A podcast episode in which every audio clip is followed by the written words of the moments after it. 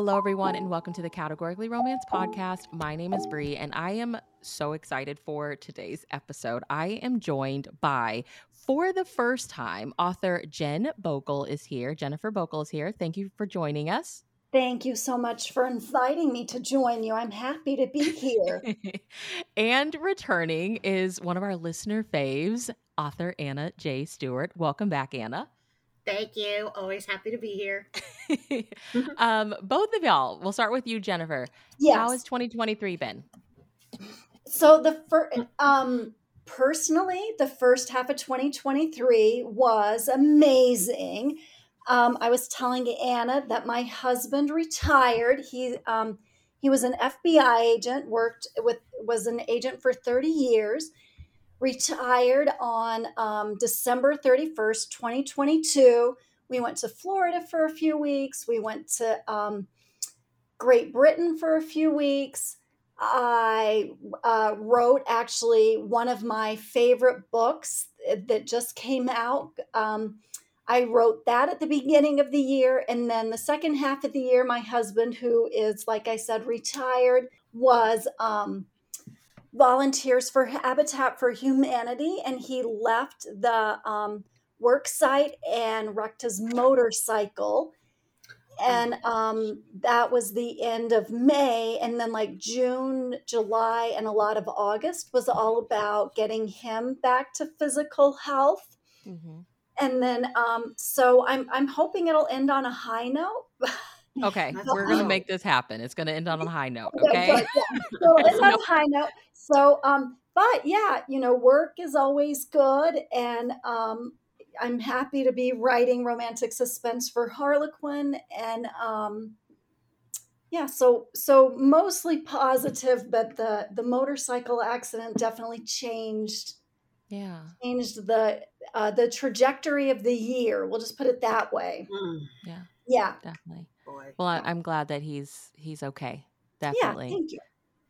Anna, how has 2023 been for you? Not too bad. Um, it's it's been a you know since COVID hit, um, a lot of my life has been roller coaster up and down. My mom's had a lot of uh, health issues and heart issues primarily. Thank God neither one of us has had COVID yet, so I think we've dodged a bullet there. Hopefully, at least for now. Um, but it's just uh, learning how to write when you because usually i'm like one of those people like the very smallest thing is going to throw me off for the entire day it's a great excuse and a procrastination excuse but uh, i've gotten to the point now where that isn't possible mm-hmm. and i have to learn how to work with the unexpected popping up you know unexpected doctor's appointments or uh, you know something that comes up where i just can't get to the computer at the time i normally would. So um, it's been a bit of a learning curve this year but i think i think i'm finally finding my footing which is good. Uh, and i hope i don't need to have that footing for next year. Um, but yeah I'm, I'm i'm relatively pleased with how this year has gone. Definitely better than the last couple. Well what are you both working on? So jen what what do you yes. have what are you cooking up? What am I cooking up? So I just turned in a book for um, the Coltons of Owl Creek, which, if you're not familiar with the Coltons books, there is, um, they call it a continuity. They release one a month for an entire year. Um, and each author writes a different book and everybody is somehow related to one another. There, um, and then there is an overarching, um, an overarching villain and crime that is being like slowly unraveled and investigated. But then you have a new love interest in each book, and um, I just turned that one in which I loved writing. I always loved doing continuities. Um, I like working with the other authors. And then I am writing um, a Texas law mini series. I did three books that came out over the past two years. Um, and then I started, I'm working currently on the first book and the second mini series that just continues that story. And um, it's all centered around a serial killer who is um, a descendant of Jack the Ripper and is determined Ooh. to make himself the most famous serial killer of all time. So, oh my gosh. Yeah. Makes that an auto buy. Thanks, right. Jen. yeah. And then it's in um like and I always love like rural um settings. So it's in like rural Texas and you know and I have a great cast of characters. Yeah. So that's what I'm working on. Oh my gosh. Well, I live in Texas, so give me oh, all the you? rural serial killers in Texas. yeah. Oh, I'm I will have to come I um part of the I, made up my my little small towns. They're kind of in Texas hill country. Mm-hmm. And then but part of it's set in San Antonio. That's where I am. which I've never visited. You know, I've done like my Google research. I've never visited but what a you're so lucky what a charming city it looks like. Yeah. the serial killers aside but what a charming city. Oh give me all the fictional serial killers here. It's, yeah. it's fine. I need the escape. Yeah yeah. So anyways yeah so how funny. Good. Anna what about you? What are you cooking up? Um so let's see. I just had uh, two books come out last month. I love it when I get a heartwarming and a romantic suspense out in the same month because it, it well, it cuts down on my promo time. And also, it's like, hey, look at both sides of my personality on display at one time. Uh, so, my uh, seventh book in the Honor Bound series for romantic suspense, which is, oh my God, which one is it? A detect, nope. Deadly Vegas Escapade.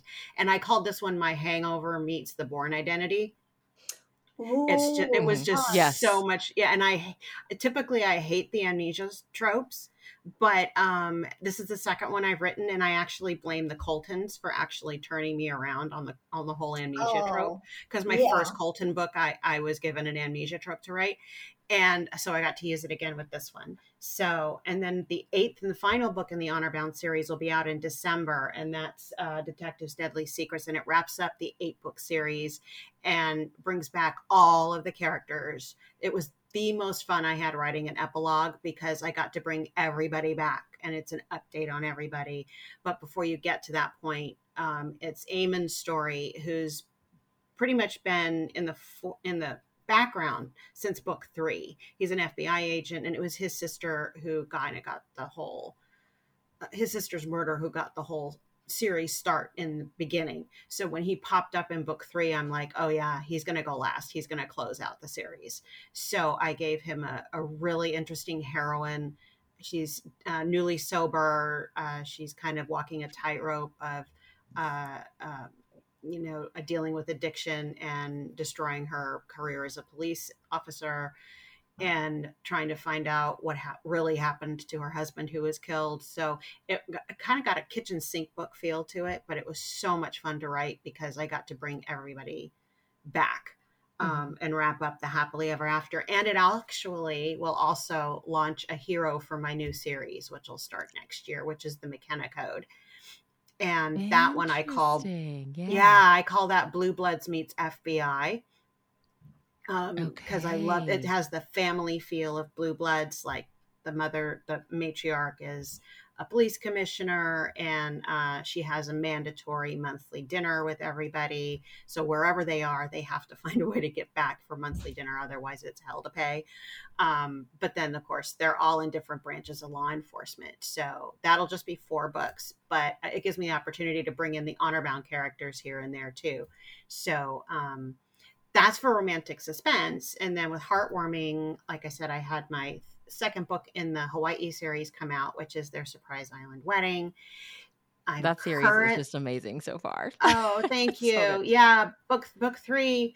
The cover for book three, I am just so over the moon about because it just looks so much fun, and that one is out in March, I think. Um, and this is one of the fun bits about having a really awesome editor who understands when you're going totally off the rails because I was trying to write book four and it was not coming together. I like wrote the first 50 pages like six times, nothing was working. And um, finally, my editor says, I don't need this till January. Why don't you work on something else and just put this aside. nice. The most polite Wasn't way of it? saying, just take a break from this, okay? It's exactly what. Yeah. Yeah, it's exact. She goes, "Okay, calm down. You've got other books you have to write for me, so let's try something else." and so now I'm currently writing the next Blackwell book, which will be out next September, and I am having so much fun with it. And I think it's because I'm not supposed to be writing it. you know, it, Mm. it wasn't next on the schedule. I mean, it was supposed to be, but um, and then I kind of missed the deadline for it. I thought I had an extra month. This is how 2023 has gone. Where I always think I have more time than I do, and I'm like, oh, I don't have to worry. It's not due till December 2nd. And then I turned the page on my calendar on November 1st, and it said, oh, Blackwell is due today. oh and I my went- gosh. I'm like, um, I said, I'm, I'm just kind of like, I'm not going to make it because, you know, really haven't started it yet. But oh my God, I love my editor so much. And I emailed her and I said, uh, so small problem. And she says, you know what? And I took such comfort in this. She says, since COVID, she has had such a hard time keeping track of days. She says she seems to lose days, and that's exactly what it felt like I had done. So she said, you know, and I, I fortunately I can write really fast if it's going well. Like I could write a book in a month. It's it's not that hard because I'm very lucky. I I'm not married. I don't have kids. I just have my mom to worry about, and as long as she stays, you know, relatively happy and healthy, I can write. Mhm. Um, so that's what I'm currently writing now, and I'm having the best time. I think this might be my favorite Blackwell book that I've written. And for those who haven't heard of the Blackwells, it's um, a continuity series I write with Melinda Curtis, Amy Vastine, Carol Ross, and Cari Lynn Webb. And they're westerns, and they take uh, different branches of the Blackwell family that we created. And this one's called the Blackwell Bells, and it's five sisters who grew up as a trick writing performing group. Oh And at one point, fun. they they splintered. Uh, there was a big blow up in the family, and the whole group busted up. And now it's kind of the mom is struggling to bring all the kids back because she's being inducted into the Cowgirl Hall of Fame, and she wants the girls to perform, and none of the girls are talking to her. So it's a reconciliation tour kind of thing that she's going around to each of the sisters. Oh, that is going to be so oh, I fun. love that. Yeah. Yeah, so we've got That's Big E coming back in his RV, and they're driving around the country trying to reconcile with all the girls and bring the family back together. We've got returning characters from the other series. So, and this one, I'm just having the best time writing it, and I think it's showing on the page. So, and again, I think it's because I'm really not supposed to be writing it, even though it was You're due, such a rule last breaker, month. Anna. I didn't used to be. You know, I used to be, okay, these are my deadlines. I'm going to meet them. It's my job. I have to do that. Yeah. And then you know what? Reality hits and everything goes off the rails. you know, and then and then to top all that off, I'm I'm releasing my second single title, Romantic Suspense, in a couple of weeks. And I'm like, oh, promo, I need to get going on that. Yeah. So- you know? This is a crazy business. It is just a crazy business, but it's also the best business. So Well, I do kind of want to touch on the promo, so I'll pin that and I'll try to remember it later. Um, but let's start here. So, as I shared, we were chatting before we hit record. Um, I've been getting a lot of messages about people that are interested in learning what category is. And I have not done the best about like being active online since I went back to work, but I do know from people I follow and, and just chatting with friends, a lot of romance girlies are in their romantic suspense era. Like they have discovered their love of romantic suspense. And I just thought, okay, like I, I messaged you, Anna, and I was like, we need to do this thing. And thank you, Jennifer, for jumping on board. Like Oh, I wanted to start Absolutely. this like co- this category conversation of like what is it for people that haven't read it before um i wanted to start with romantic suspense um so you like let's start with like category in general like sarah and i have chatted about doing some things but i'm happy that you two are here because i know sarah loves romantic suspense but how do you for anybody that hasn't read it category explain it to them Um, so now we're very quiet. We had lots to say a second ago, and now we're very quiet.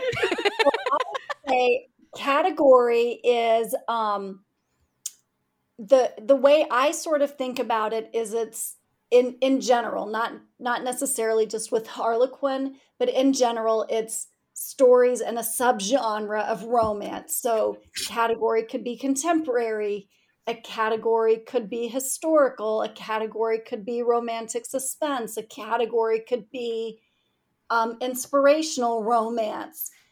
And um, so that's kind of how I think about it. Or, or when when I first started writing romance, and people would say, you know, category, I like that's how how I came to understand it.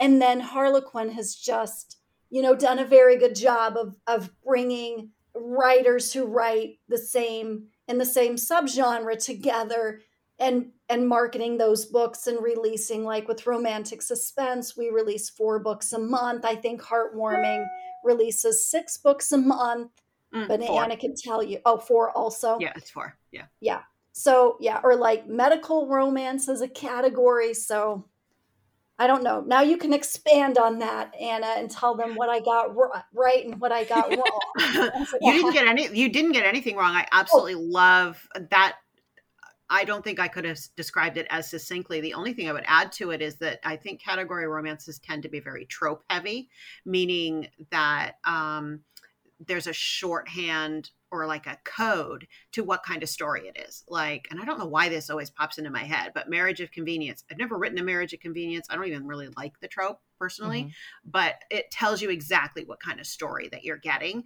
And I think with category romance, uh, Harlequin in particular is very particular about um, letting you know through the title, the back blurb, and the cover exactly what you're getting. And they do that by highlighting the tropes and the type of story is this. You know, secret baby, or like I said, marriage of convenience, or friends to lovers, or enemies to lovers.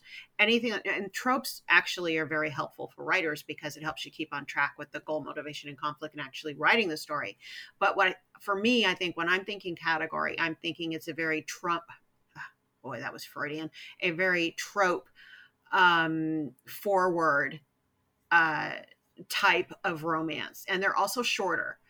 Category romance tends to be 70 word, 70,000. I wish it was 70 words. Hello. that, would um, that would be so much easier. Yeah. Um, it's usually 70,000 words or shorter. So, um, I don't think there's any of Harlequin's categories that are above 70,000 words. And a lot of times that's for shelf space, you know, mm-hmm. for those of us lucky to be out in print and in actual stores, which is quickly dwindling. Um, yes. uh, it's, it's, for me, category is trope heavy, shorter word count, and uh, faster reads they're not as involved as say like what I write for a single title where I have, you know, my editor gives me control over what my word count is, you know, write it till the story's done. You can't do that with a category romance because it has to fit into a certain expected word count, which helps the reader decide how long is this going to take me to read kind of thing.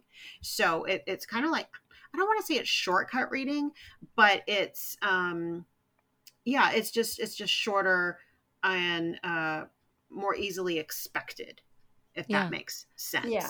I always tell people it's like it's straight shot, no chaser, like no fluff. You don't need all the fluff. yeah, yeah. exactly. Because you don't you don't have the word count to play with, right? So yeah. and yeah, yeah, and and it um yeah, I, I think Jen nailed it on the head. Is that the the category that you're reading is Harlequin did a really good job of flipping that, where they made category kind of an added definition, where it's not only just the category of the genre that you're writing, but it's an actual type of romance. Yeah, yeah. Um, something that you touched on, Anna, was the the imprint, and mm. I shared with you too, like. I know that people are asking questions and people are getting interested in like what is this?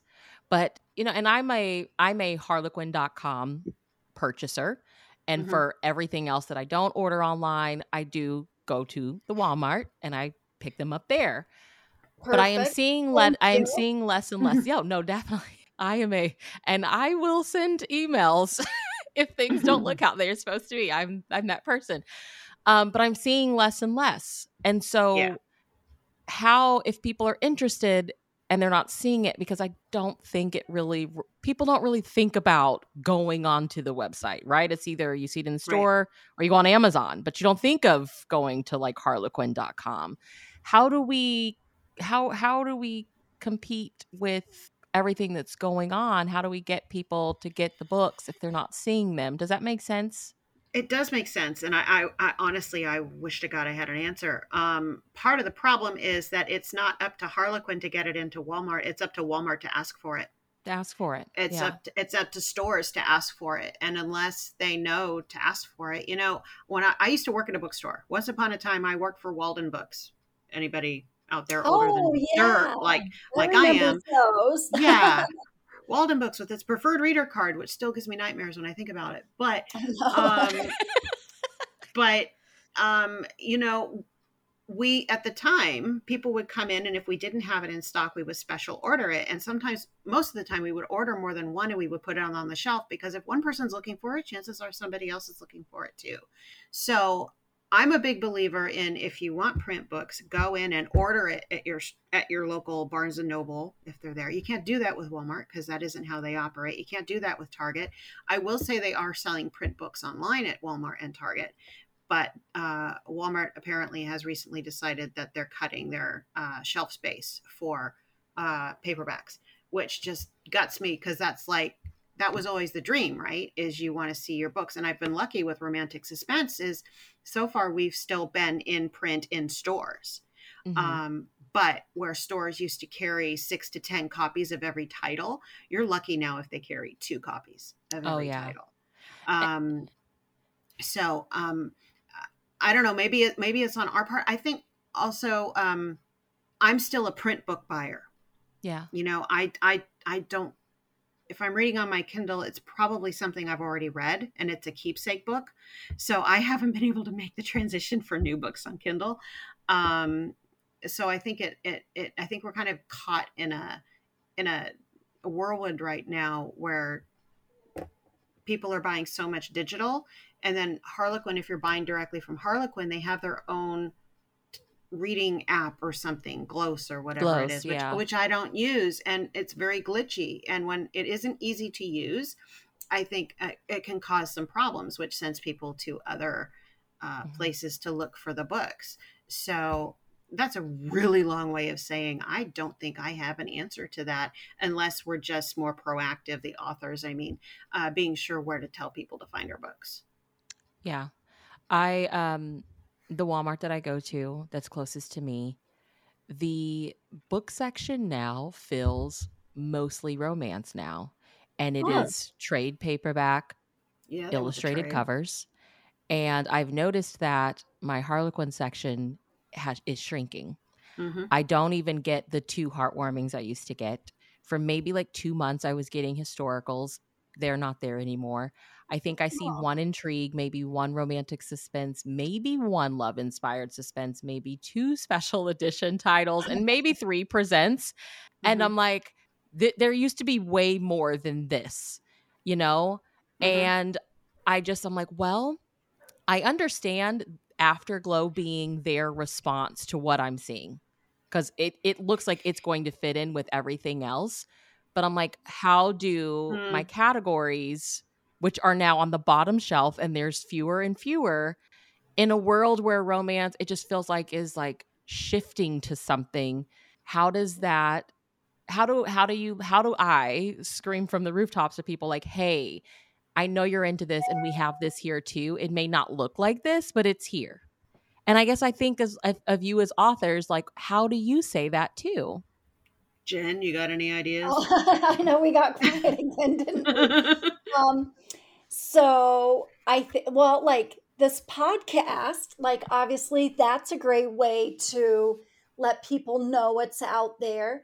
And, um, you know, the nice thing with Afterglow and um, those trade paperbacks with the illustrated covers, um, I do have kids and I have um, three three daughters and they're two 20 somethings and one 19 year old. So they're all young adults and um, all three of them read romance and they read those those trade paperbacks with the you know like I I get everybody a book for Christmas and that's what I went and found for them.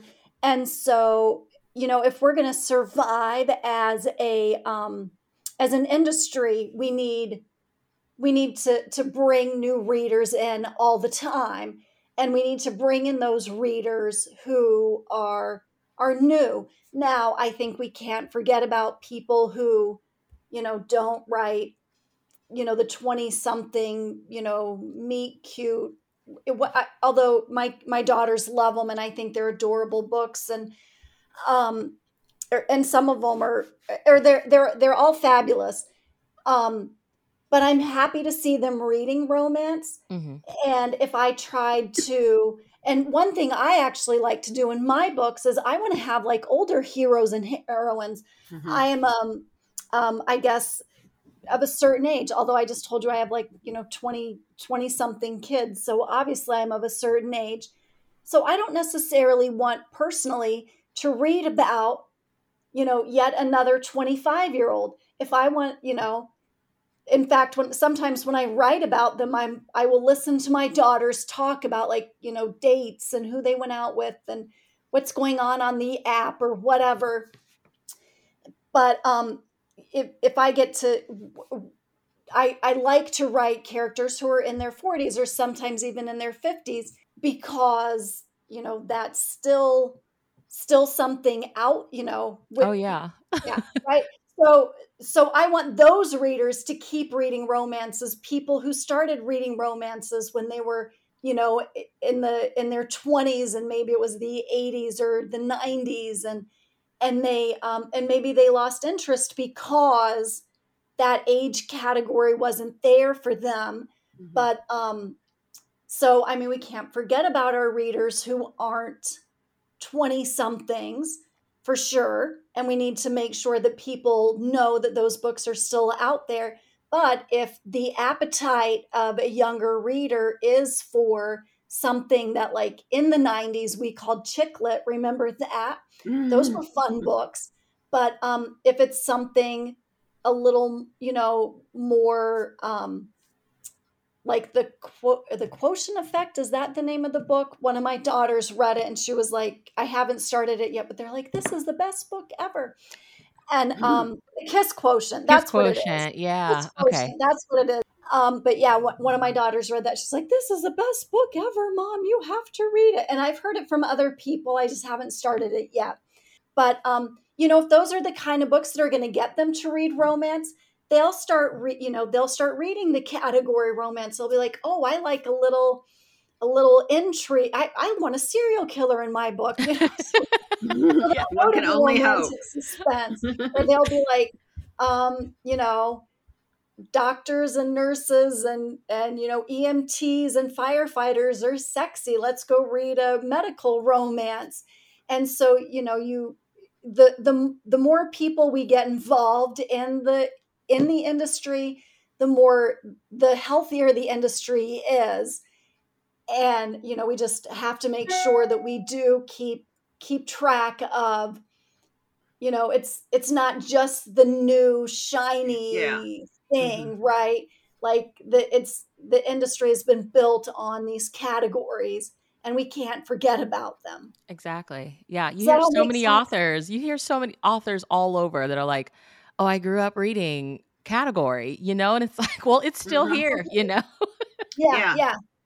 Yeah, and I think I think adding on that, I, I think Jen makes the absolute great point is everybody's everybody's all ooh new shiny and yay we got this new line that's hopefully going to attract these new readers but i will forever be grateful that there were so many different i read across the category genre when I discovered romance. Silhouette Intimate Moments, which became romantic suspense, was my favorite line, but I read Desires. I read, I mean, Lindsay McKenna and Diana Palmer's early Desires. I was reading those when they first came out. And you had um, Nora Roberts when she wrote for Silhouette Special Edition and you know you had the shadow series which came and went in the blink of an eye but they were paranormal so there's always been so much offered by category romance and yet it always kind of seems to get pushed to the back when something new and shiny and pretty comes out and um it's kind of like there's one reason Harlequin has survived as long as it has is because it's it's steadfast in for the most part keeping those categories front and center, right? That's their bread and butter is to have fast turnover and have tons and tons and tons of books every year that can feed a reader's appetite like that.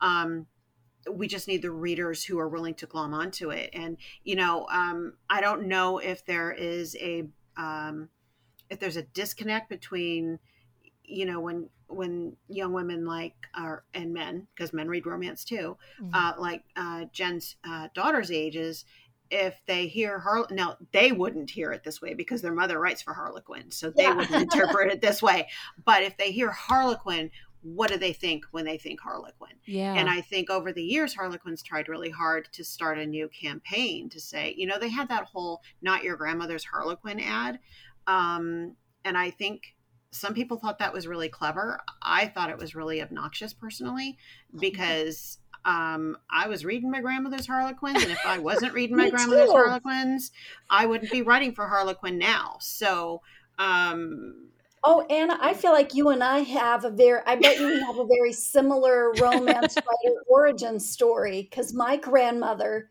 was, she was a voracious reader, only read romances all, didn't refer to them as a romance novel, only called them Harlequins. Right. I didn't know until I was like in college that that there were other publishers of romance that oh, weren't wow. Harlequin. To be honest with you, and my yeah. grandma read this book, and she put and she was twice widowed. Put it on like pressed it to her chest, and she's like, if I could find, you know, she's seventy mm. some odd years old. If I could find a man like that, I would get married again hands it to me and she says, "Read it." Read it. Yeah, and it was yeah. a it was a medical romance, and it definitely wasn't like it was the spiciest thing I had ever read at like twelve or thirteen, but it's you know it's nothing compared to what's out there. And it was a doctor, hero, nurse, heroine, and um, and I got done reading that book, and I'm like, this is what I want. And it's not necessarily to like you know go cop a feel in the hallway, you know, no. uh, stairwell of a hospital. I mean, I guess it depends on what the doctor's like, but mm. but I was like, I want to write these books. Yeah, this right. is the kind of book I want to write. I want to write books that when people put them down, they're like, oh, like I believe in love. There's hope in the world. Things are beautiful. So yeah, that put it to your chest moment like your grandma had. yeah. yeah, yeah. Exactly. and there's reason I wasn't like, I need a man like this. I'm like, I need a career like this. career like this. Yeah, exactly. exactly. Yeah. So I mean, I think I think um category romance kind of gets pigeonholed and dismissed as as if it oh, this is the other thing that I meant to say there is no formula to writing a category romance. If there was a formula, everybody would be published in it who wanted to be. It's beyond, I mean, yes, there's, you know, sure, boy meets girl, stuff happens. There should be conflict. Please, God, there should be conflict in the story because it drives me. There's a whole Twitter thing going on about that right now, um, or whatever you call Twitter these days. Oh, yeah. um, but it's, it's, um, I completely forgot what I was. I am so in my fifties. You can totally tell because no, you were talking about conflict. It's okay. Conflict, I got thank you. you. so it's it's there is no formula to writing a good romance. It's it's about voice and story and characters who respect one another and who want the best for one another. But how you tell the story is completely up to you. Um, and people who think that, oh, I can just knock off, a, I can write a Harlequin in a couple of weeks, no problem. Yeah, I dare anybody who actually says that to sit down and try to do it and submit it and get it published. Now, the granted, we're living in the age of you can go ahead and publish whatever you want because self-publishing is that kind of thing. But if if you want to succeed in category, there is an expectation of um, competence for want That's of a better true. term. And um, it's not a formula. I don't sit down with a formula that says, okay, by this page, this has to happen. By this page, this has to happen. It comes naturally, I think, after you've written a couple of them. You know what the beats are, you know what part of the story you have to hit at a certain time. That's not a formula, that's habit. And that's just how story goes. Yeah. So um, I think when people are referring to romance a lot of times what people are hearing is our category romance people are hearing oh that's just the formula where they churn out the books you know they must they must be really easy to write because they're churning out so many of them no they're churning out so oh, many yeah. of them because so many authors are really good at doing at it story yeah and it, yeah um, i'm looking at uh, or i was noticing uh, taylor T- tara taylor quinn this year has a book coming out every month yeah. For 2023, she had a book out every month. And number one Isn't is because that crazy? She, that's crazy. It's insane. Yeah but yeah. it's because she's really good at what she does. It's a she's skill. It's a skill. It is a skill, and the more you use it, the easier and and the and the not easier necessarily becomes because every book has its own challenges, but um it's it's it's a muscle that you exercise and the more you exercise in a way the kind of the easier it is so i think when people hear category they shortcut it to oh these must be lesser than where in actuality writers have to write more succinctly. They have a fewer word count to get the story across. It has to be more impactful. You have to draw the author in. It has so many different things you have to do with a category romance that you don't have as much space with to do with a single title. Yeah. And single title meaning 100,000 words or more, which is what single title tends to be. My favorite thing is like, uh, I try to tell people usually whether there's like a prologue or a ch- for, you know first chapter you're getting so much and when i end up reading a single title i'm like oh my god it's four chapters in and i don't really know what's going on. You know mm-hmm. like i just love that you you know what's going on right off the bat. Okay now yeah. here's the story. Um and and we talked a little bit about tropes. I think i see a lot of i'll see sometimes on twitter it's like the the put out there message of like this is the trope that you're going to get. Some people aren't necessarily fans of but mm-hmm. i'm like we're, if you're reading romance you're reading trope heavy books we're yeah. just being honest about what you're going to get so you can make the decision yeah. of if that's what you want to read or not so do you right. think that that is maybe something that um I, I think personally should be or could be a draw to category but do you think laying it all on the line is maybe too much for some people? Um, you know what? I mean, there's, you know, there's all types of readers, like there's all types of writers and there's all types of books.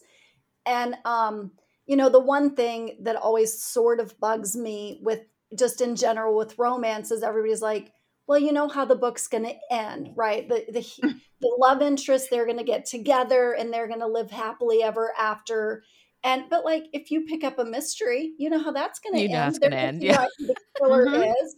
If you pick up a suspense, you know how that's going to end. You know the the CIA agent is going to stop before the bad guy blows up the world. Like you know how other other books are going to end. You know, don't give me because because romance is um, has a happy ever after that it's you know it's less than and um, mm-hmm. um but your point's interesting. I'll have to think about it. I mean that that might be why some people it doesn't connect with some people. I don't know. Yeah, could be. I think I'll, I think we're in an era of everything just ticks everybody off and yeah. they feel the need to complain about it. Yeah. This is very true. Honestly, our filters are gone. Yeah. I mean, they're gone and I think social media hasn't helped that at all. Um, it used to be, you know, I was raised with the if you can't see something nice, don't say anything at all. Well, if that was the case, we wouldn't have social media at all. Yeah. Um, but I, I, I think, um, yeah, I, I think there's, I think there's a lot of ingredients that goes into the issue. I think uh, perception is one of them. Romance gets kicked around so much. I think primarily because it is a women-driven industry. It is mm-hmm. primarily written by women. It's primarily read by women. Uh, so it must be easily dismissed because, you know, those women, they don't, they don't think so good. You know, that's, that's still a perception that we're dealing with. Uh, um, so that's it, true also. Yeah. Yeah. yeah. I mean, there, there's such an inherent sexism about the misogyny and vitriol that comes out against romance. Um, and I'm like, you know what? You spend half your life most people spend half their lives looking for somebody to spend their life with. They're raising their kids either on their own and they end up merging families. They um, find themselves in situations where they meet somebody who ends up coming into their lives and changing their lives and they move on together. That's all romance. 99% of the people on this planet live out a romance. So what the hell is the matter with reading about it? That's always been i mean Yeah. I mean, there's so many movies that people love, but the central story of it is actually a romance. But that isn't what they refer to when they're talking about the movie. So it um, clearly this is a issue I have that I need to work through. No. I have to start up with therapy again. But it um, it's it's I, I think there's a lot of ingredients going into the question that you're actually answering. And I, I think honestly a lot of it has to do with education.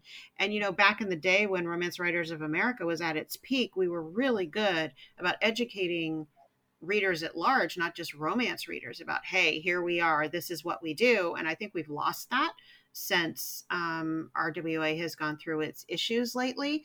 And um, it's become a lot easier to keep punching down on romance, even as romance is punching way up and earning a hell of a lot more than any of the other genres. And that's Yeah. that that's the other thing I think that ticks the naysayers off is um, is how much profit romance author romance publishers and authors can make.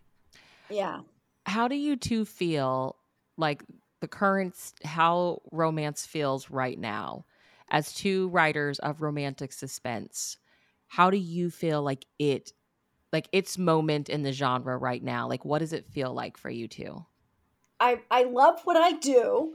I Mhm. think that um you know and and one of the reasons probably why people pick on romance is you know it is the biggest it is the most profitable um fiction genre out there and um and I think if we weren't it would be probably just dismissed and and people wouldn't worry about it. So I mean I'm pretty pretty happy to be part of um you know I, the the word that comes to mind is juggernaut and i'm not positive that's the word i want to use but but like you know we're ro- romance isn't going anywhere Right. and um and you know things things will change something will come up like there was the the 50 shades of gray era you know 10 years ago and if it's you know the the um illustrated covers era right now like that's fine. And then some of the people who you know got started reading romance because of 50 shades of gray like they might still like that you know really spicier kind of story but they then became like romance readers. And if we get people in for this new you know newer thing that's that's exciting and fun and we'll keep them you know I, or hopefully we keep them in in the genre reading the books So I I think I feel pretty good about where romance is right now. I I'm very happy to see um I think the added attention that has finally been brought onto authors of color Mhm. and LGBTQ stories, the more inclusive romance has gotten in the last few years, I think has really been of huge benefit to the genre in general. Um, and it's made me even more proud to be a romance author. And I am always proud to be a romance. I've wanted to be a romance author since I was 13 years old and I picked up my first romance book. That was what I wanted to do. So for me, it's never been a matter of, oh, I write romance. No, it's like I write romance. And Yeah. I'm proud to say it. And I've been very proud of our genre in general over the last few years. Um, in the, in the stories that are rising to the top and bringing more attention to the genre, there's been a lot more crossover and um, a lot more normalcy paid to the types of characters that are being written about in romance novels. So in that aspect, I'm really, really pleased. I am not a fan of the cartoon covers at all. I never have been, Mhm. um, but that's just a personal preference for me. Um, and because I buy print, it honestly means I buy fewer books. Uh, Hmm. uh, I I judge a book by its cover, you know. But I also, as I'm as I'm writing more and I'm moving more toward romantic suspense and thrillers and maybe even horror. I'm playing around with some ideas. Um, Ooh. yeah, um, that it it it helps whatever's going on in the genre kind of helps me determine where I'm going in my in my career. I like the grittier covers and stuff like that. So that's just a personal preference, but I think as long as what's going on in the industry is benefiting the industry and benefiting the writers in particular, um, I think yeah, I feel pretty good about where we are right now.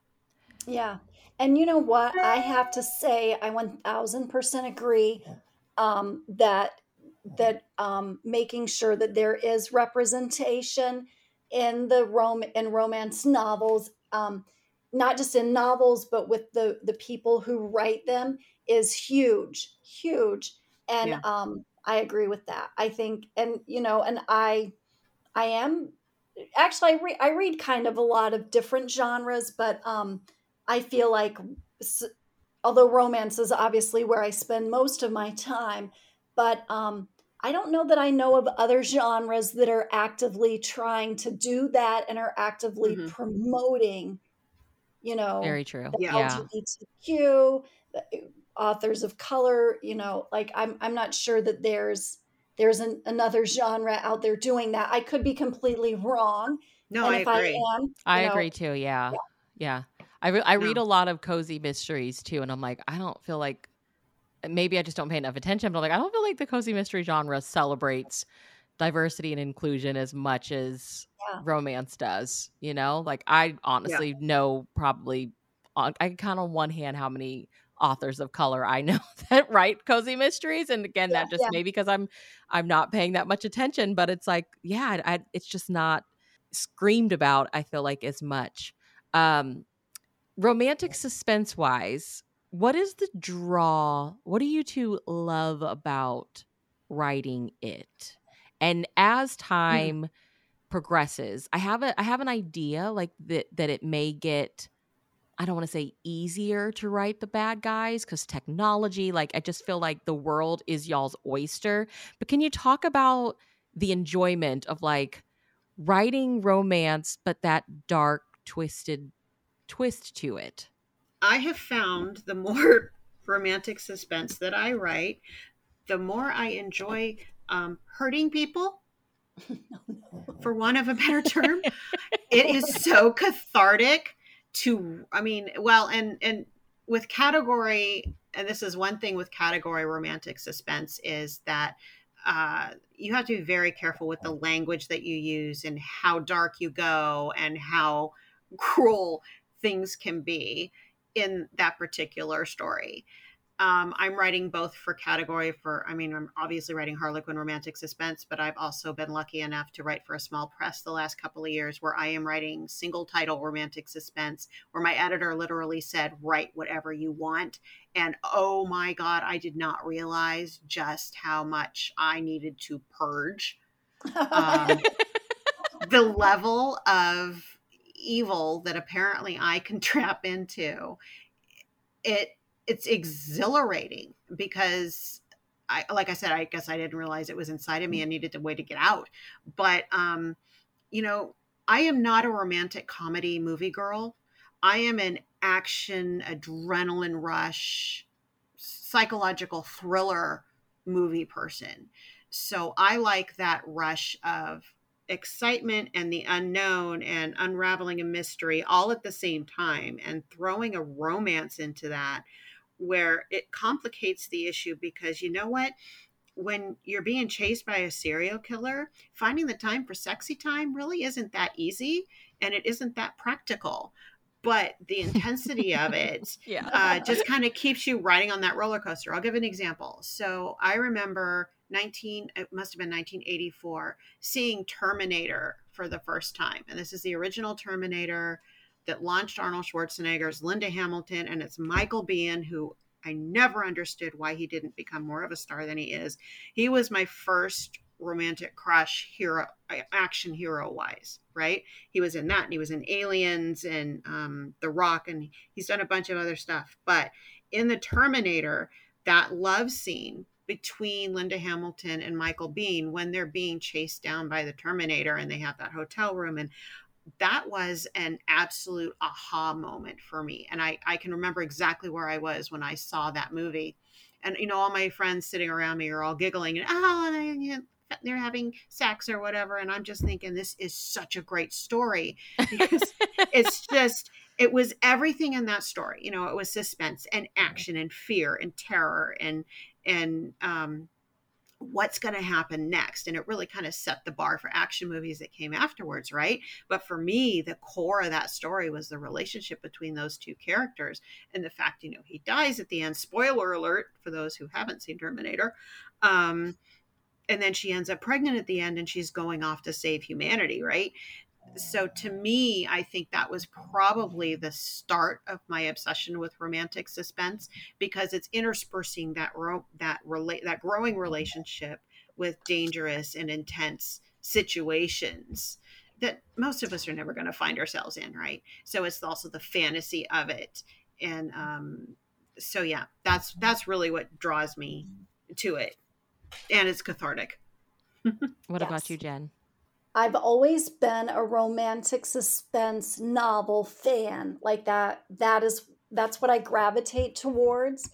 And I started out my career writing um, historical romance. In fact, and they had an awful lot. They were gladiator romances, so mm-hmm. there was an awful lot of that um, action for sure, and a little bit of the adventure in it, and and hopefully a lot of you know um, uh, adrenaline pumping kind of scenes in there. And um, i i liked the i and, and i love holiday romances. And i liked the idea of writing a romantic suspense set at christmas. And i happened to be at an rwa conference in new jersey and um, had had talked to my current editor at harlequin before at a different conference and um and I said, you know, hi, how are you? Do you remember me? And you know, she was whether she remembered me or not, she was sweet enough to say she remembered me. And I said, um, I have an idea for another book. And it's and I she was nice enough to sit down with me and like talk about like not just my my very loose idea, but like what exactly would work and and what Harlequin expectations would be and it ended up being my first Harlequin novel. But um, I do le- love the action adventure. Um, I do love also writing the bad guy. Like mm-hmm. they're so complicated, and then, and and here's what I actually like about writing the bad guy is the bad guy never views himself mm-hmm. or herself as the villain, right? Like, right. what they're doing makes sense to them. They're doing it for a reason. They might not have a lot of scruples about the fact that they're hurting other people, but like there's something that they want to accomplish and you know and and it it might be cruel it might be twisted to everybody else it, it definitely will hurt people but you know they have their own motivations and i yeah. do find mm-hmm. that just fascinating to sit down and sort of think through and um and then, like I said, my husband's an FBI agent. So doing the federal law enforcement, um, you know, came very easily. We've been married for 27 years. So he was an agent for a few years before we met. And, um, you know, so that's been part of our relationship the whole way through. And then I get to do fun stuff. And I'm, I swear to God, I'm not making this up. I call him at one point when I was writing the book that came out in um no it comes out in january. So the book that comes out in january. And i said what's the back of a police car really look like? You know i've seen it in movies or whatever but hmm. i've never been in one. And i'm like do they have that mesh between the front seat and the back seat? Is it plexiglass with mm-hmm. holes? Like what like what's it really like? And he tells me first of all it's either one like both both are actually accurate and um, and so I could do whatever I wanted to that made it better for my story. So I put the mesh because they hand things back and forth to each other, and he's like, "Do you need anything else?" And I'm like, "Yeah, milk and bread. You know, pick it up on your way home." and so it became, you know, very easy. And then uh, my husband t- doesn't tend to read, or my husband doesn't read my books, but um, but there are definitely times where I'm like, "Okay, let me read this to you," or "Here are these pages. Does this make sense? Is this how it would go?" Mm-hmm. And you know, like I'm writing fiction. So there it might be like, you know, tweak this, that would never happen. But for the most part, you know, it's plausible. And I'm like, okay, plausible is good, you know, like as as long as it's in the realm of possibility. Yeah.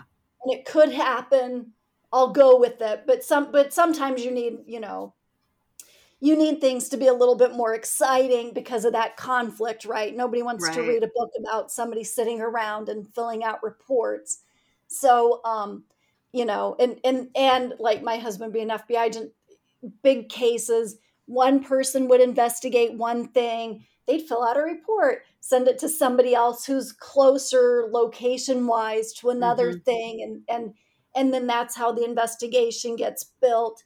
And a lot of times, like you know, my one character is doing all of the things, and, mm-hmm. although never filling out a report, because again, those are boring. But yeah, yeah, I think um, the other thing for me is when I would. I went through a huge true crime phase where because you didn't have true crime cable channels when I was growing up. They you had the true crime section of the bookstore. Mm-hmm. So because this is before the internet, and um, I remember reading um, John Douglas's Mindhunter, which is oh yeah, book, which is the book that they based the TV series on. And romantic suspense fans, if you have not watched Mind Hunter, get your butts on uh, Netflix right now and watch those two seasons. Sadly, they aren't getting a third one, which just makes me so mad.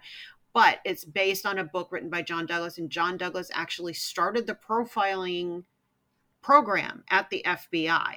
Oh, wow. and and it's a fascinating uh, look back at those days and it really started because of the atlanta child murders that oh were taking place yeah and and it was and also in that book um, i read i was reading this book when actually right when i graduated from college because my best friend and i were taking a three week trip to england to celebrate me actually graduating and i didn't have a there were no kindles at that time so i was loading in the books and that was one of the books i was reading and we ended up passing it around the bus the tour bus because people were running out of stuff to read and i'm like well i just finished this true crime book here read this. Yeah.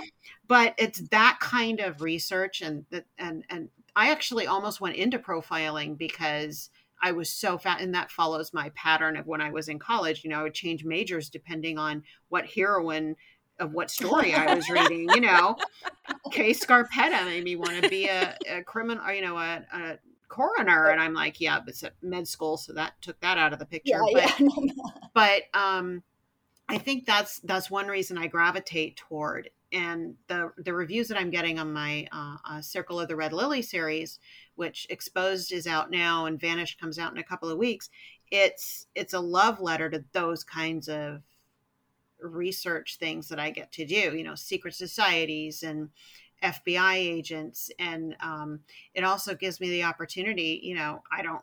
I don't have an FBI husband, Jen. So if you could put yours on speed dial for me, I might yes, absolutely. You. Call um, call anytime. absolutely. But here's the benefit of being a part of a great community of writers is I tend to email my friend Allison Brennan, who writes amazing thrillers and she primarily writes about the FBI. So I'm like, okay, so for this third book that I'm going to be starting, I have a hero who I need to have been an FBI agent at one point. He now works as a consultant, but in what capacity would he be brought in to work on a specific case, kind of thing?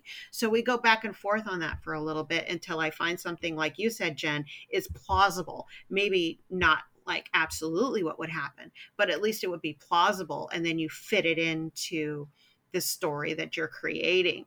So, um, having an excuse to watch something like Mindhunter or to read different true crime books like Ann Rule used to write and uh, dissecting the criminal mind and what's behind those motivations which i'm so glad you mentioned that jen because i gave yeah. a whole workshop actually on motivation oh. for writer for writers for digging deep on motivation and it's especially important for villains because it's not just enough for them to be evil there have there has to be a reason why they're doing what they're doing and um otherwise it's just lazy right you want layers to those villains and being able to research into all kinds of stuff and hope that the FBI isn't actually monitoring your search engine. Yeah. Um, because that comes in a lot. I worry. I have to put out disclaimers on social media just in case. Just researching a new book. I'm really not planning on, you know, blowing up Echo Park in Los Angeles, but you know, whatever. so it's it's writing romantic suspense for me really fills all of those interests that I have as as a consumer of media products um, and it gives me that outlet and it's just so fun because you get to create it and you get to what you know you get to decide what happens it's awesome well i'm glad that y'all touched on that because my next my next question was like the ideas like how do they come to you is it you spiraling down a certain rabbit hole spending an mm-hmm. entire mm-hmm. saturday binging something like i just imagine you all as romantic suspense writers like being in the grocery store and like stopping with your buggy and being like I wonder if this guy is stealing something or he's the head of a drug gang. You know, like how does it how does it typically happen? Because like Anna, you described one of yours as like I just started, just started watching Blue Bloods because it comes on Up TV, mm. and it's like, were you watching that show uh, like rewatching it and like hmm i wonder if anybody's ever done a romance novel series with this and this and all of a sudden the idea comes to you like how does it because i'm like how do romantic suspense writers sleep at night when they have like this this like kind of dark and twisted side but it's also going to be some romance and a happy ever after but like that dark and twisted side is there. Um how do they come to you? Or like what's the most random way that an idea for one of these books has come to you guys? Oh so gosh. the series i'm working on currently like i said has a um a serial killer who's a, a descendant of jack the ripper and then he he wants to be the most famous serial killer of all time.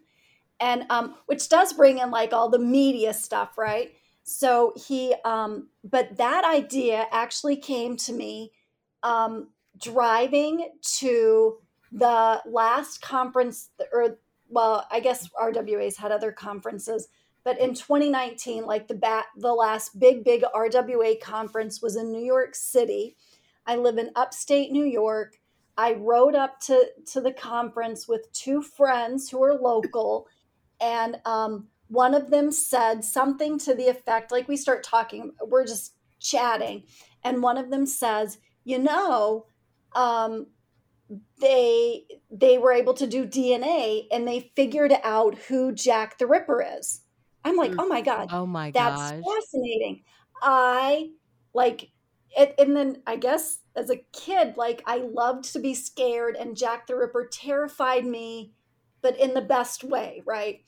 Um, so I I was like, oh my gosh, that's fascinating. And then it just so happened that that evening I was meeting my editor at Harlequin, and um, we were having drinks, and I said, "Did you know they used DNA to figure out who Jack the Ripper was?" she's like, oh my gosh, I didn't. And I'm like, I said, I, sh- I want to write something about that. And she's like, oh, you should. And then we kind of brainstormed some things that could be done. And I wrapped up the last series that I had written and or I was in the in the middle of writing and then I started on this one. And um yeah, so you know, just little things come to you and there is that like, you know, press that idea to your chest moment like oh, this mm. is it this is something i can work with. So that's how that happened for me. Oh that's cool. Yeah, yeah. I, you know i don't think there's any one place we i get ideas from everywhere. So uh, you just wanted to know about one. And as I was making notes as, as Jen was telling her story, which, oh my God, the whole Jack the Ripper thing, I could talk to you forever about Jack the Ripper because I have such right, an obsession yeah. with him.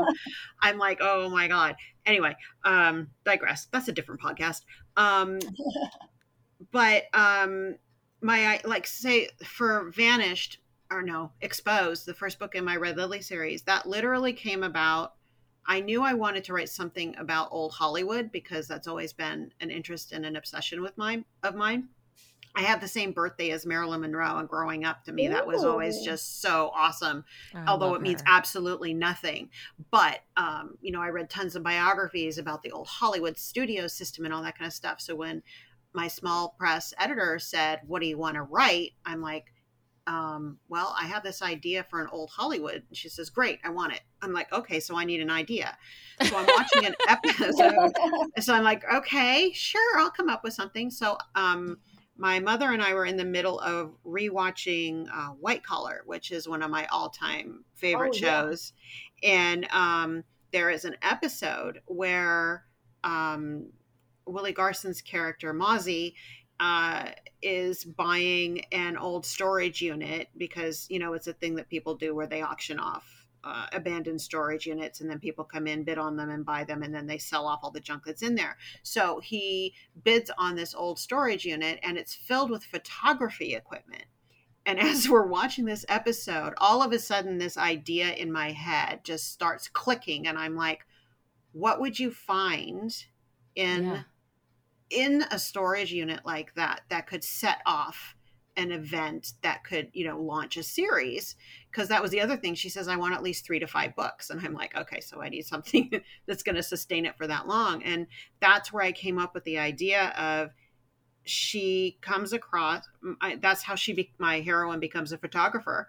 And her side hobby Ooh. is she collects old film that has never been developed so Ooh. she has contacts. She's a paparazzi working in Hollywood. That's how she makes that's how she makes her money. She hates the job, but her side thing is this hobby of, you know, developing film that was completely lost and forgotten. And when she comes across uh, this canister of film, which sidebar, I got to do a ton of research as to how you actually develop film. You know, film that we used to get out of a camera rather than just yeah. a cell phone yeah. picture and she, uh, she as i'm writing this out and coming up with ideas i'm like oh it's photographic evidence of a murder conviction that apparently was wrong because the evidence she's looking at contradicts everything that was in the case.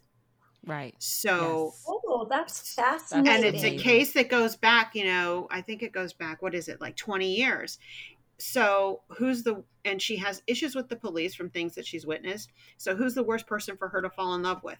A cop especially a cop whose father might have worked that original case. Ooh, and that yes. father is now a police commissioner. So that's literally where that idea came from was watching Mozzie step into that storage unit and that story went off in one direction and my brain went off in a completely different one and that's how the circle of the red lily was born. Wow. Oh that's great. Yeah. Yeah so now i've got that conflict right? That conflict yes. you were talking about.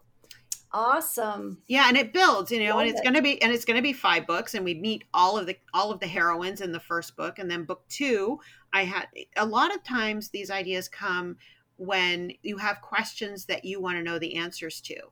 So for the second book, I knew I wanted to write about a twin, and uh, her sister went missing eight years before. So what's the best way to do that? You tie it into the disappearances that they uncover from book one, so that they each start building on each other. And they each answer a different question that I might not know the answer to, but that I'm interested in investigating and figuring out myself and then working it into a story disappearances is like my favorite I like I will digest all of that in true crime. And mm. I don't mm. know what it is because it scares the heck out of me. The fact mm-hmm. that people just kind of like walk off the face of the earth.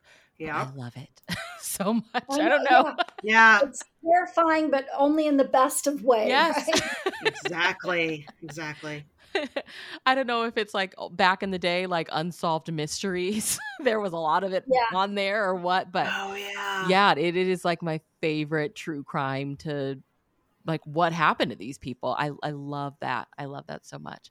Um, as far as like the the category, the Harlequins, do your editors kind of keep you all up to date with like what readers are wanting or the direction the line is going like where is the romantic suspense line? Like, what can readers kind of expect from it coming up? Like, are there certain Hmm. tropes? Are there certain tropes that you feel like readers for your romantic suspense with Harlequins just like really crave more than others? Or for any aspiring writers, would you say there are certain tropes that just work really well when it comes to romantic suspense? Dogs. Reader likes readers like dogs. Okay. Oh, true. Yeah. Yes. Yeah. Yeah. Put a dog a dog in the book. The other thing is um Western setting. So like, Mhm. you know, te- like Texas, Wyoming, Colorado, um, Idaho, those kind of things. Um, I particularly like a second chance romance. And one of the reasons I like it is my books tend to be very condensed. So it might, the, Mhm. the whole story might just honestly take place over like three or four days. And it's kind of hard to be like, oh, they're truly in love. And they just met. days, yeah. right? Like, Yeah. yeah how does that work but if if they you know knew each other three years before 20 years before and then they they're shoved into this you know crime and this investigation that they have to um to work through together then um then i think it's a little bit more plausible to be um you know yeah like we like we had this prior relationship and for whatever reason it didn't work out but Mhm. now we're back together again kind of thing Yeah. so Absolutely. i yeah. yeah and i love a secret baby i'm not sure that's um i'm not sure that necessarily works into a um romantic suspense well but it's just one of my favorites Mhm. Yeah, I second I second the whole um uh, for my honor brown series, the first it was actually only supposed to be 3 books and then all of these secondary characters kept popping up. But it was um the first book which is more than a lawman, it's a friends to lovers. And um she's a, a crime blogger vigilante where she doesn't have any Mm. faith in the police, so she investigates cold cases that she believes the police have forgotten about. And of course she's going to fall in love with the cop because you know conflict. And um they were friends. And yes at one point he saw her in a different way but it isn't until she's actually in jeopardy that things start clicking and going on. But having that history coming into the story makes writing that kind of relationship so much easier because you can really put the emphasis on the external plot because the internal relationship between them is is kind of almost going to go naturally. Um and in the second book in that series actually it was a second chance because um how and i think jen you hit it right on the head is how do you intersperse that whole danger element and not i call it the speed syndrome. You know by the end time you get to the end of speed with sandra bullock and keanu reeves all the Oh, yeah. adrenaline all the adrenaline has really pushed them together. What guess what happens? In speed 2 they're no longer together. Let's Yeah. forget about what that movie actually was but it's that it's it's un, in a lot of ways it's unsustainable. So it's a balancing act when you're creating that relationship that's taking place within a really significant amount of danger. Um but yeah with with the honor bound series i had a lot of reunions a lot of friends to lovers and i tend to gravitate toward that a lot. But as far as the it's funny i, I wrote one of the uh, coltons of owl creek too. So i'm book Oh, eight yeah, yeah. i'm book eight in that series jen. And um i write i'm a california girl. I write big cities and i have found all, all of my honor bound series are really primarily set in the area i live in which is sacramento northern california. Oh um, perfect. and when i when i have to write a colton book i always have to do research because i've never lived in colorado. I don't know what any of those are. But um you asked what what readers are looking for. Readers will buy those colton books like they're Oh. drugs. Seriously. They are my best selling books they are the mine books too that earn out the fastest. And I was so thrilled when I was asked to participate in this series because it's one of those series where Harlequin comes to you, you don't go to them. So, um, uh, yeah, I mean, if you're asked to participate in the cult, and it's just like, yes, what do I do? um, but I think as far as readers, I think dogs, animals are always really good. Um, uh, I haven't written a whole lot of children in jeopardy, uh, mainly because it's really hard to do. Mm-hmm. Um, uh, it, it, I hate when I'm watching. In fact, I had this happen actually with Miss Marvel. I watched the Marvels yesterday, and uh, uh, I can't remember the cat's name. Uh, Goose. Oh yeah. I'm, I'm I'm watching the cat and I'm like, if I have to spend this movie worried about the cat, I'm going to be really mad. Which of course, of course, you don't have to worry about Goose because Goose can take care of himself. But it's just the idea. I had that same problem with the Lethal Weapon movies when he had that dog. I spent the entire time worried about the dog. Yeah, and when, who's ne- going to come and feed the dog? Yeah. Exactly. So I never want my readers to worry about animals or children. That said, when you add animals and children, it amps up that tension yeah. so yeah. much. So uh, anybody out there who picks up any of my books, if there is a child or there is an animal of any kind in any of my stories, you never have to worry; they will never be killed. No, they'll be. they will They're be perfectly okay. fine. Yes. Can you explain the, you know, if it's somebody they've never picked up a category they haven't picked up a romantic suspense the coltons is a big deal in the world of harlequin romantic suspense and it's a continuity can you explain that so short they um 12 books usually. I've, I've done a continuity with 6 mm-hmm. but um each book is written by a different author. We're given um harlequin does like anna said that harlequin comes to you. They have um, an idea of how the entire 12 book series is going to be released or how it's going to work you're given a basic outline of what what needs to happen in the book and then you can you know you can make it your own story and and, and there's you know things you can can tweak so that it works for you um and you but but all of these coltons are somehow related like the owl mm-hmm. creek uh, books i think it's um it's five siblings let's see five or six siblings yeah six and six i think well the i i did book 11 and the last two are the um the mom of the that is um, Jenny's twin. So oh, it's Jesse. Right. That's and right. then the is it Robert because he was he died. The right. dad who dies very early on in the series. So we get a they, whole Bible. So, I just love how we talk about these like they are real people. Sometimes yeah, I yeah. forget like so we are talking about characters yeah. in a book. So, yeah. So, anyways, it's between. So it's a, a pair of sisters in this continuity in particular, pair of twin sisters marry brothers. Mm-hmm.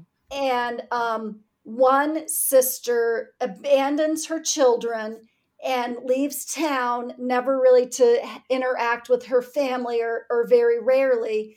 And then the the bro- the other brother leaves his family temporarily and goes to Boise, Idaho, where they have two more children.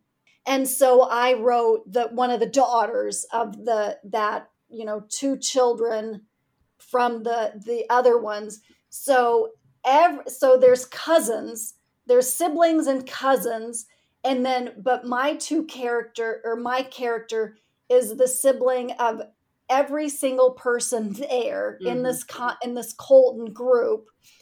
And um and she she didn't know that they existed until after her um father passes away. She didn't know that that her her mom had other kids. She didn't know her dad had other kids. And um and every yeah so so anyways but they're they're all all these people are somehow related and every single person writes a different book and um and it builds until you know the the very last book the the big bad guy gets caught and it brought to justice and um and so so if you read the first book that character might show up in the seventh book he might show up in the 8th mm-hmm. book and um and yeah Yeah, what's So what's really what's really cool about the way that they present it to us is they give us this Bible and there's an over there's like a summary of everything that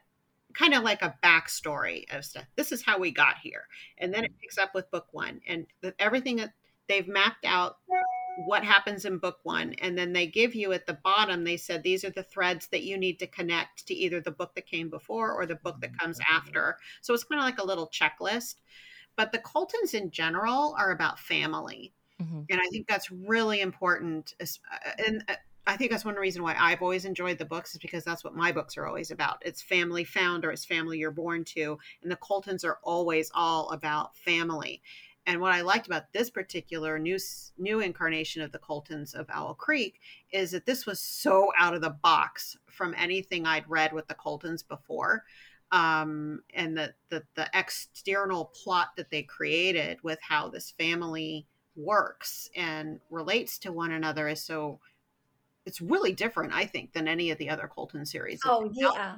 And they've been doing this Colton series for like a decade. It's been going on for a, long long, time. time. And um, you, you're actually uh, given character.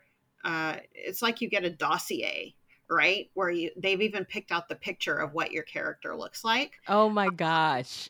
Yeah. Yeah. So We'll have uh, pictures of houses. It's great. yeah, it's it's it's real. It's a really fun project to write, and I think this is my third Colton book, and I have fun writing these. Um, the only time I have issues, and I've had to email the editor who's overseeing it, is um, in my particular one.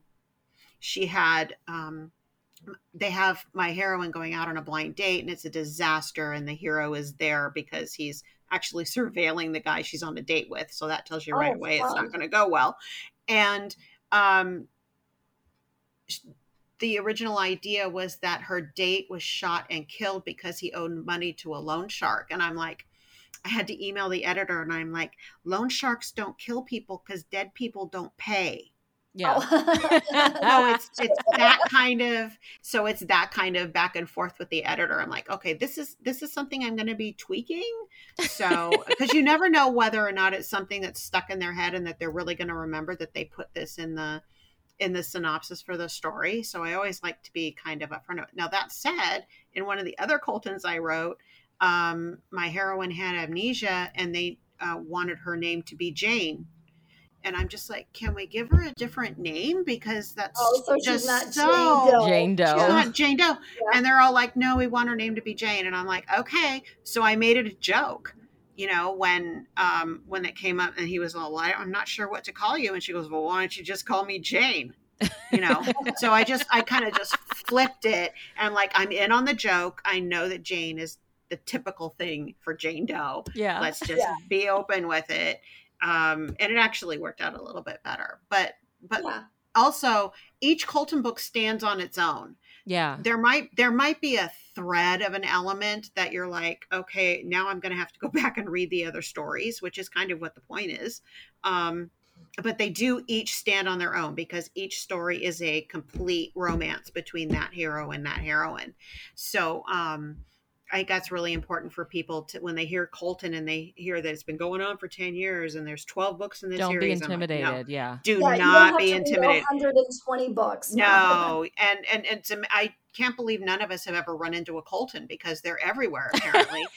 Yeah, but they're all um, over the place. yeah, they're all over the place. I literally need to get um, on eBay and see if I can buy a. Somebody has to be selling the entire series. They probably Oh, are. that would be yeah, great. Let us know if you get I it. That would be awesome. I really want to see that now. yeah, but they all do stand on their own, so you never have to worry about um, uh, if you're going to be completely lost or not, because there's always a quick way to catch up. And and we write them specifically to stand on their own. There are only a few little threads here and there that thread everything together. So I have a couple of like quick questions I want to ask you before we get off here. So, bigger city, small town. Which one do you prefer? You know, perfect world. Do you think would be? Um, would you do you enjoy setting your your suspense in? So I- think Anna and I are opposite on this. I love the small town. I love small town. I love rural America. I think it gives you, especially with like, you know, the serial killers out there somewhere. If you're, you know, if you're miles from anybody, that that adds a little bit of um, a danger element. And Anna, you said you love writing in the, you know, Northern California city, you know, metropolitan areas, correct? Yeah, I like writing big cities. Um, I think it's interesting because you're talking about when you're writing small towns, there's nowhere to hide. When Yeah. you're right, when you're writing a big city, there's everywhere to hide. Yeah. and I think Ooh. that presents a completely different dichotomy. Um, my uh, Red Lily series takes place in Los Angeles. It takes place in Hollywood, the center of Hollywood. It's about Hollywood studios and Hollywood landmarks in Los Angeles. And Honor Bound is in Sacramento. I, but for my heartwarmings, I always write small town because that's what heartwarming is all about. But when I have to write a small town in a romantic suspense, I actually start to panic because I'm like, what is there to do in a small town that Yeah. will allow for the plot to continue? And I so think it's it- interesting It's a little like, bit more of a challenge. Yeah, with big city, it's almost like it's expected, right? Like you live in a city, there's crime. And I think small towns, people want to believe nobody would do that here. And I, I just think that they both have these like amazing qualities that lend themselves so well to writing romantic suspense, I would think. Well, yeah, Yeah. and with a small town, I mean, when those big crimes happen in the small town, they're so much more impactful because everybody is impacted. But when something, you know, the same crime could happen in Sacramento or in Los Angeles, and it's like barely a blip on the radar. Yeah. Like So oh, another one of those. Yeah, Yeah. exactly. So, Um, for both of you, what is your like favorite true crime to consume? Like I said, mine is like people disappearing. What is yours? mm, Hmm. I, I do I do find serial killers fascinating. yeah, yeah, Right. So like if there's like you and you know a John Wayne Gacy uh documentary on or or when they're um oh the one guy from the 70s shoot Ted Bundy. I, Oh, I can't believe I forgot his name. Hmm. like there were there was a, a documentary about him and then the one where Zac Efron played him. I think that was on Netflix a couple of years ago. Mhm. Like I found I found all of that fascinating. Yeah. Um, well, Jen cornered the market on Jack the Ripper. I had such an obsession with Jack the Ripper for a number yeah, isn't of years. fascinating. It really is. Um, I I think rather than and serial killers in general, I think it's the psychology behind the examination of these kinds of people, like like the John Douglas book Mindhunter that I mentioned. I like the uh, Criminal Minds is one of my absolute favorite shows, and it's not because I like watching what the killer is doing. I like watching how the profiling is being done, and I like the unpuzzling of it. So cold cases for me are catnip. I love cold cases. Um, Yeah. one of my favorite shows. In fact, we're watching it, rewatching it now. It's a British show called New Tricks, and it uh, it's kind of a dramedy, uh, as the Brits do so well.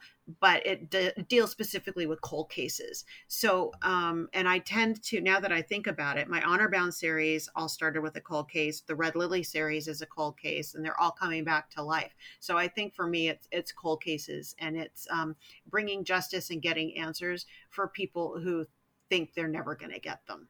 Yeah. Oh, I love cold Yeah. cases too. I love seeing um one the the show that I've been watching. It's called Disappeared, and a lot of them are cold cases. Oh. But it's just seeing here, Yeah. seeing the law enforcement say like some of these cases are decades old, and it just sometimes it takes that fresh face and new technology that finally solves it. You know, and it's like Right. wow, like all it took was this. you know, to- Or or Yeah. one person asking just the right question. just the right you know. question. yeah. There was that that was that case lately and uh where Patton Oswalt's late wife had started an investigation into a string of uh killings here in Northern California. I I didn't read the book just because I didn't have time to, I don't think. But um, because his wife started reopening the case, it got the ball rolling and it got the re- investigation reopened, and they actually did find the guy.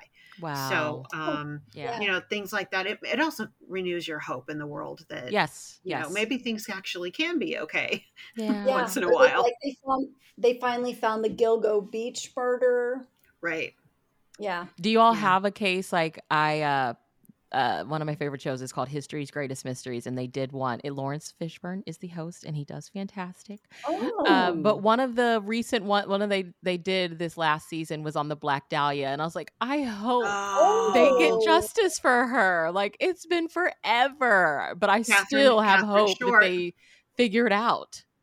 Catherine Short, that I actually refer to that in my Red Lily books because that was another element of um, uh, of the Hollywood history and the Los Angeles history I wanted to bring in. That was another one. Uh, Leonard Elmore wrote a great book, Black Dahlia, which was a fictionalized version. They turned it into a Oh, movie that that was, was hor- awesome. the movie was horrible, but the book was fabulous. hmm It's that L.A. Confidential kind of feel to it. Yeah. Uh, but yeah, Black Dahlia, I forgot about that. That's one of my favorite cold cases Yeah. if you can have one. That sounds so strange to say. I know it Yeah, I does. have a fa- I have a favorite I cold have a case. Do you? you know the case. the case that you're like holding out hope for like before i die can somebody solve this Right. exactly. well uh jen let's start with you where can everyone keep up with you online So I have a website, uh, Jen Bokal, B O K A L dot com. I'm on um, X at at Jen Bokal and Instagram um, Jennifer.d.bokal and then Jennifer Bokal on Facebook. okay and Yeah. anna what about you Uh, my website is author Anna Stewart with a T dot com. Uh, you can find all my social media links there. Um, I'm primarily on Facebook and Instagram. I'm trying to get better at Instagram. Follow me on Twitter at your own risk. Um, if you're still there, I refuse to call it X. I can't do it. Oh. I can't- It's it's still Twitter to me. I'm sorry. Twitter, Twitter to you. I, I am a rebel. But um, so yeah, website is the best place to find everything. well thank you so much ladies for joining me today Yeah, thank you. This was lovely. Thank you for having us.